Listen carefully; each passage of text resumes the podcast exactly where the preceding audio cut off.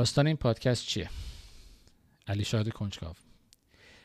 من از بچگی یه ADHD مختصر ملایمی داشتم و هنوزم دارم و تمام مدت سعی کردم تو تمام عمرم تلاش کردم که با زور و انرژی این کنترلش کنم این حواس پرتی خودم رو و اینکه تمام مدت دنبال یه چیز موضوع جدید هستم.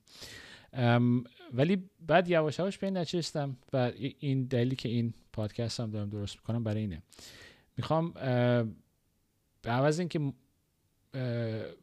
جلوشو بگیرم با انرژی. سعی کنم که ببینم یه خورده تغذیهش کنم. و اگر موضوعی برام جالبه برم دنبالش تحقیق کنم و ضبطش کنم و شما هم گوش کنید. بعضی مواقع برای شما ممکنه جالب باشه بعضی موقع نباشه ولی یه حالت تراپی داره برای خودم. این بر همین من اینو شروع کردم. موضوع مختلفه. طول اپیزودا ممکنه مختلف باشه. بستگی داره که تا چقدر علاقه من طول بکشه و تا چقدر برم تحقیق کنم روش. یه سری مینی اپیزود میشه.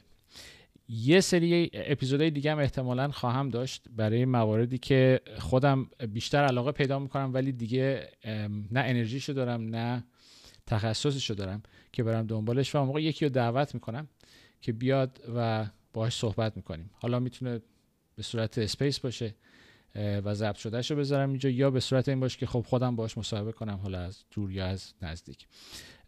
آره این این داستان این پادکسته. علی شاد کنجکاو.